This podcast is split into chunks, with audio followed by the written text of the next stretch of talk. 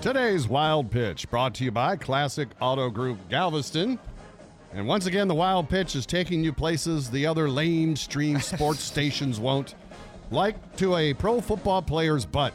Oh, oh, no. Minnesota quarterback Kirk Cousins spoke to the media about his major concern going into the team's first preseason game.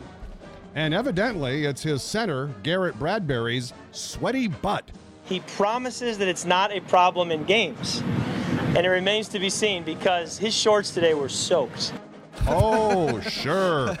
Kirk Cousins can talk about a coworker's butt, but when I do it, it's harassment. That's today's wild pitch.